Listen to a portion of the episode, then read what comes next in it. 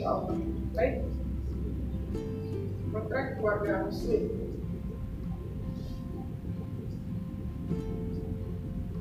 Kenapa kita berbicara tentang keluarga? Tadi kan ketahanan keluarga ya. Outputnya bagaimana muslimah ini bisa menjadi model keluarga. Kan gitu, model keluarga muslim. Kenapa kita bicara keluarga? Pertama program muslim itu harus menjadi model. Jadi ketika orang melihat kita, keluarga kita, mereka punya oh, keluarga muslim, keluarga yang jauh dari kaya, keluarga yang jauh dari piring terbang, keluarga yang jauh dari misalkan kandang-kandang binatang keluarga yang hari-harinya dimulai dari Quran, dimulai dari dalam kita kasih sayang, sehingga menjadi apa? Ketika menjadi keluarga muslim dia jadi pusat dakwah Islam. Jadi kayak ada kita aktivis lembaga dakwah kampus. Outputnya di masyarakat. Hari ini kita outputnya masih di tengah kampus, di tengah masyarakat, di tengah mahasiswa. Menjadi model mahasiswa yang berprestasi walaupun punya aktivitas yang sama. Kalau tidak, kita di atas tiga gitu. Ya kan? Inilah PS2 tetap di mana? Kalau itu umur udah 45 tahun. Saya baru sebulan kemarin. Karena ini ceritanya sedikit ya. Dan sama Ustaz masih mengajar.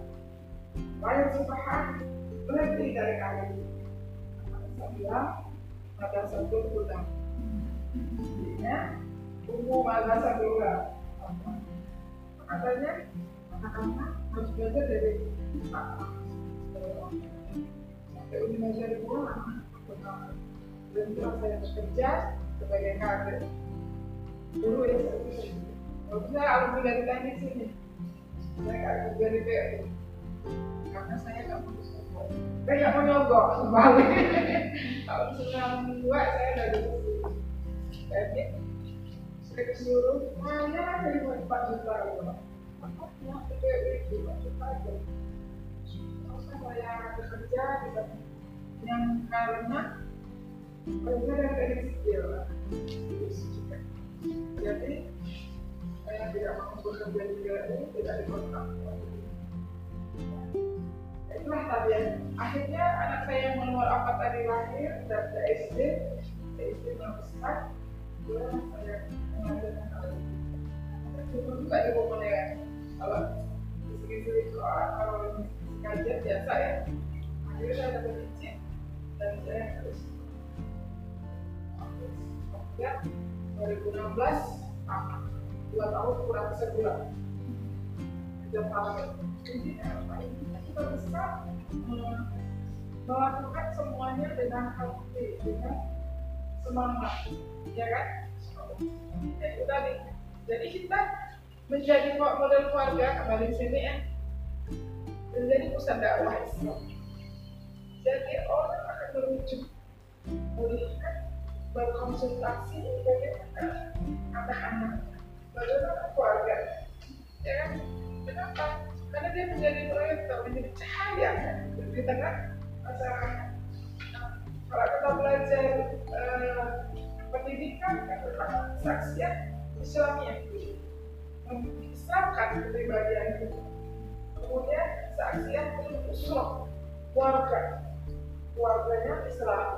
Lalu saksian istimanya istimanya itu masyarakat. Dari masyarakat dari pribadi keluarga masyarakat maka itulah yang muncul? Peradaban Islam. Karena peradaban Islam itu kan dari rumah tangganya.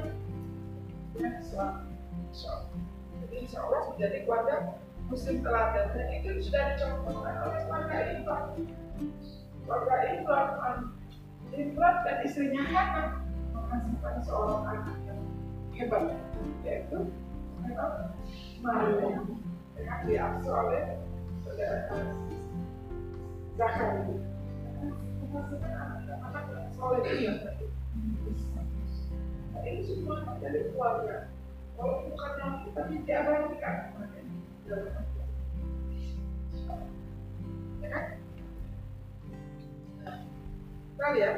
Kita kenapa kita berbicara hari ini tentang kondisi ketahanan keluarga? Ini bagus nih Derman masih apa? Panitianya buat ini. Karena inilah fenomena hari ini.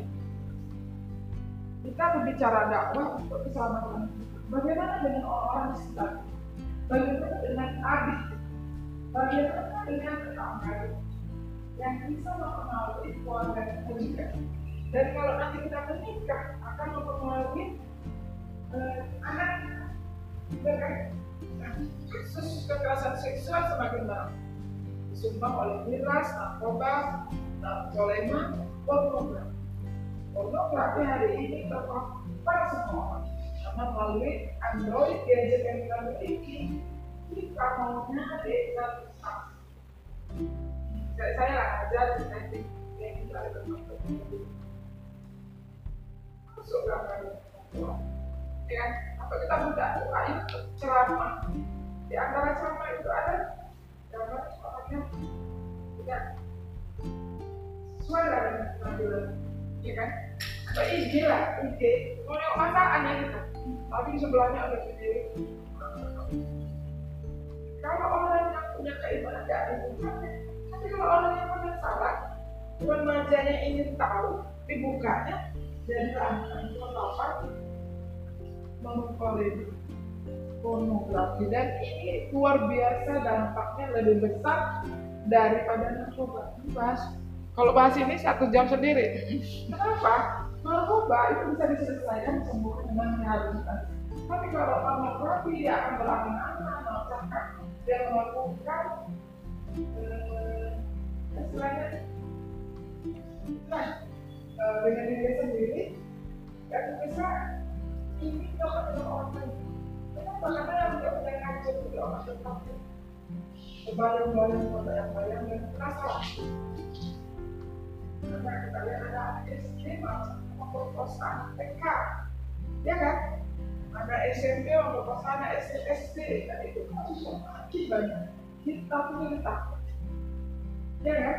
Melepaskan anak kita di jalan. Apalagi ada kasus LGBT itu lebih jauh lagi. Kalau dulu katanya pelihara anak satu lebih payah daripada pelihara kompos kandang katanya gitu. Sekarang pelihara anak laki itu banyak.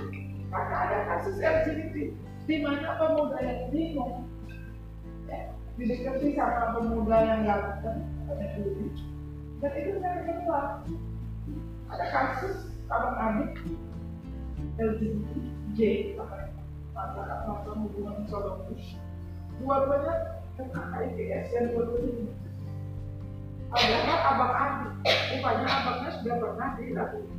Dikerjain sama orang lain. Dia ketagih dia coba ke adiknya. Mereka satu kamar siapa orang tua nyangka biasanya kamar kita tiga ya? Satu anak perempuan satu anak laki-laki satu anak kamar laki-laki bagaimana kalau satu kamar anak laki-laki mana tahu ibunya? Orang tuanya. Kira aman-aman aja. Inilah yang terjadi hari ini fenomenanya. Semakin tinggi angka LGBT di Indonesia itu naik satu seratus kita lihat aja kos-kosnya saya di kampus punya ada banyak pendidikan. Cowok anak kos gitu. Jangan LGBT jangan jangan pancing dengan uang makanan fasilitas curhat. Ya aku dia sama perempuan aku dia pacaran ada pacaran di anak nggak bisa. Lupa dia berkawan dengan sesama lagi tahun ini kasus anak-anak satu ada juga gitu dan kemudian bullying apa namanya kekerasan ya kekerasan fisik psikis ada lagi perceraian. Nah ternyata angka perceraian di Indonesia itu tertinggi di Asia Pasifik. Ternyata kalau tertinggi oh, pendidikannya Bapak Enteng ini tertinggi Asia Pasifik ini yang dari BKKBN ini contoh remaja yang yang geng-geng yang perempuan juga begini yang apalagi yang terakhir kan geng motor ini kan di Medan marah. Pernah kemarin di dekat-dekat asrama haji itu yang jalannya underpass di bawah. Anak-anak geng motor mereka mengambil mangsa ya semua. Jadi kan jalan ke bawah tuh pas ya. Kalau berapa kan ke atas dan sunyi jadi kita kok anak kita lihat kok bertanya sebelah itu kok dapat sepuluh sebelah sebelah lewat daerah jadi khawatir. Ya. Ya kita balik ada orang yang berbuat jahat ya. Nah ternyata data. Data tahun 2010 Dirjen Dinas Islam Kementerian Agama. 2 juta orang nikah setiap tahun di Indonesia. Maka 285.184 perkara yang berakhir dengan perceraian per tahun se Indonesia ini 2010 gimana 2018 Nah ini dia. Bagaimana dengan kota ini? Ini, ini kota Medan ya. Saya pikir ini semua bisa saya Medan. Saya ambil data asalnya kan. Saya cuma ambil data data atau data saya ambil pula data ada dari Karo tadi ya. Jadi Kalang ya. Apa saya lupa saya namanya teman Medan. Jadi datanya itu angka. Ini tadi malam saya lihat. Data ini, inilah yang terjadi. 2018 3.200 angka perceraian. Medan. Medan kota kita tercinta ini. Gugat cerai banyak 2.500 kasus. Akhirnya karena single parent menjadi TKI akibat medsos, narkoba, perselingkuhan menyebabkan perceraian tersebut. Jadi ternyata medsos ini hmm, sekarang lagi tren. Medsos ini adalah tertinggi perceraian. Saya punya saudara ya gitu. Dia punya suami, tapi suaminya ini mungkin agak kurang nyaman, ya agak pas lagi bicara fiksi yang dia cuma kak ternyata ditangkap orang dekat dari Kalimantan apa inbox ya inbox jadi nah kan laki-laki itu memang padahal dia masih sah statusnya sebagai kau ini dari kamu karena merasa lebih dari suaminya. Ketahuan suaminya minta cerai kalau utamanya gak ketahuan sama anak ya apa bisa bisa alasannya punya alasannya. Suaminya itu mau ada orang dewasa nggak boleh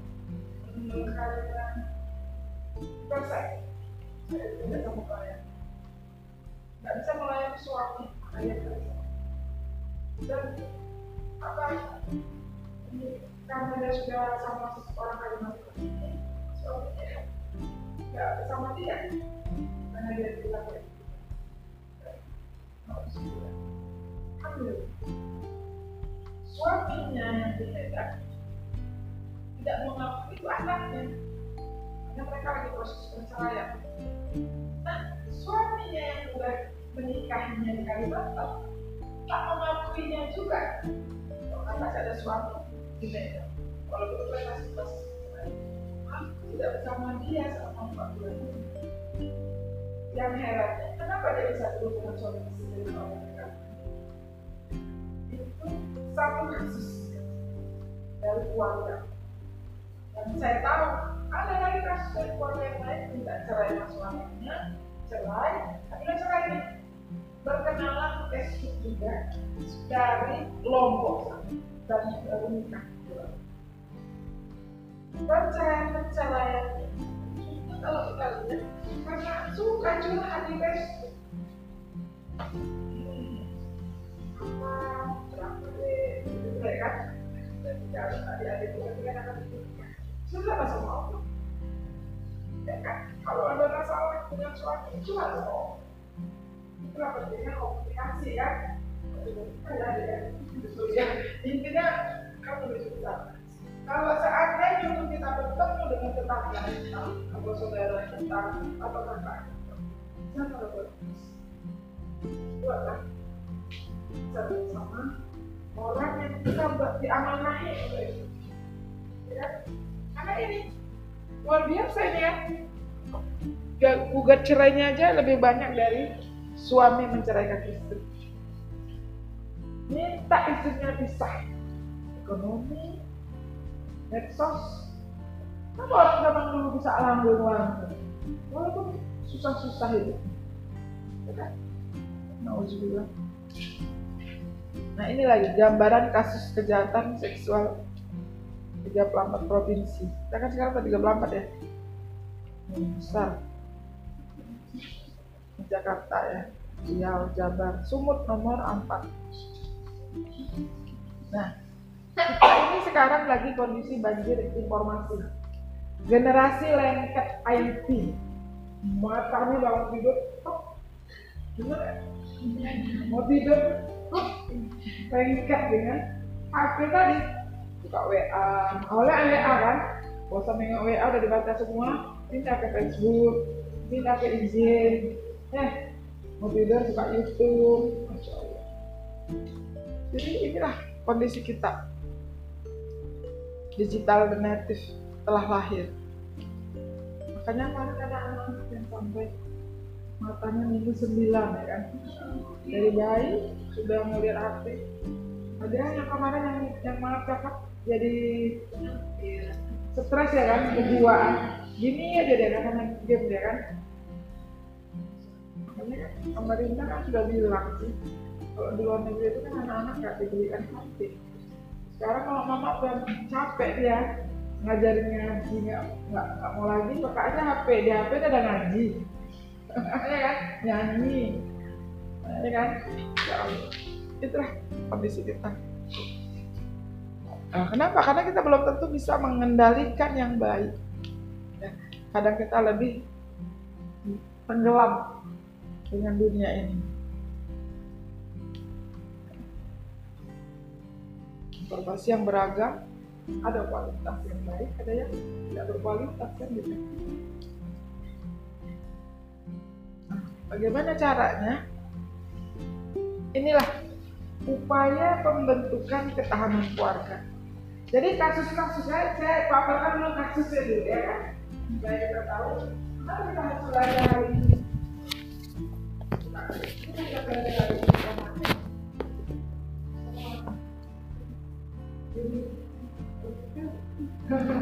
Silakan, apa ini?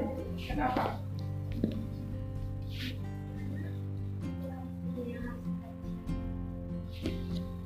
Pak, suratnya apa? Situ apa? Agak miring ya? Oh.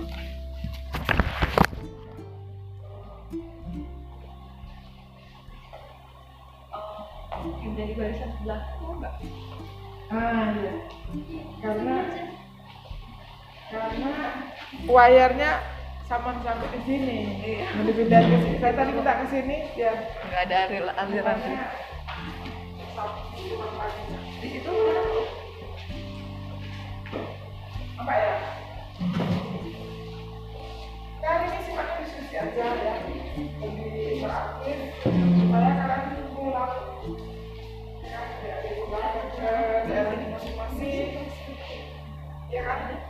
Atau bisa lah memberikan eh, pencerahan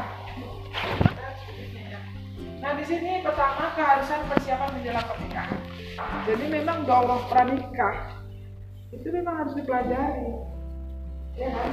Baik perempuan maupun laki supaya konsep pernikahan itu bukan hanya nikah, cuma kebetulan, tapi pernikahan yang berkualitas karena dia tahu hak dan kewajibannya.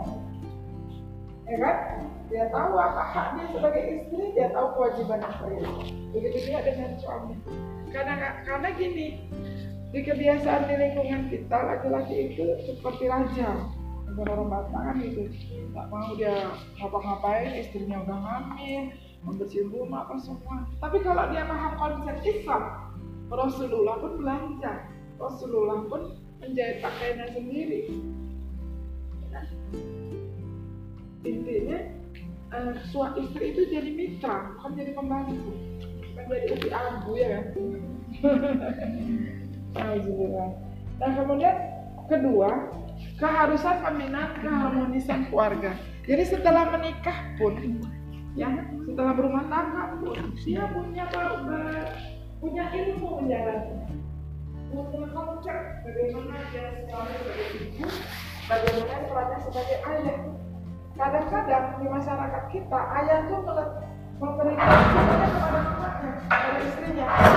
Mama lah yang ngurus anak-anaknya, kalau ngapain aja di. Padahal Al-Quran dari 17 ayat dalam Al-Quran 14 nya itu dialog antara ayah dengan anak. Contoh, apa yang tahu? Surat Luqman, Luqman dengan anak.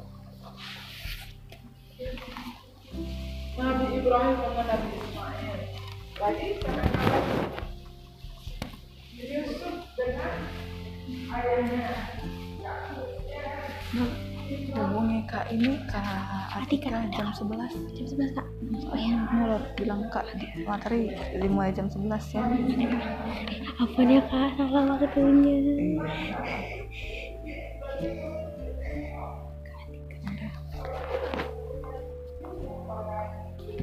jadi kakak makanan kakak dimakan semua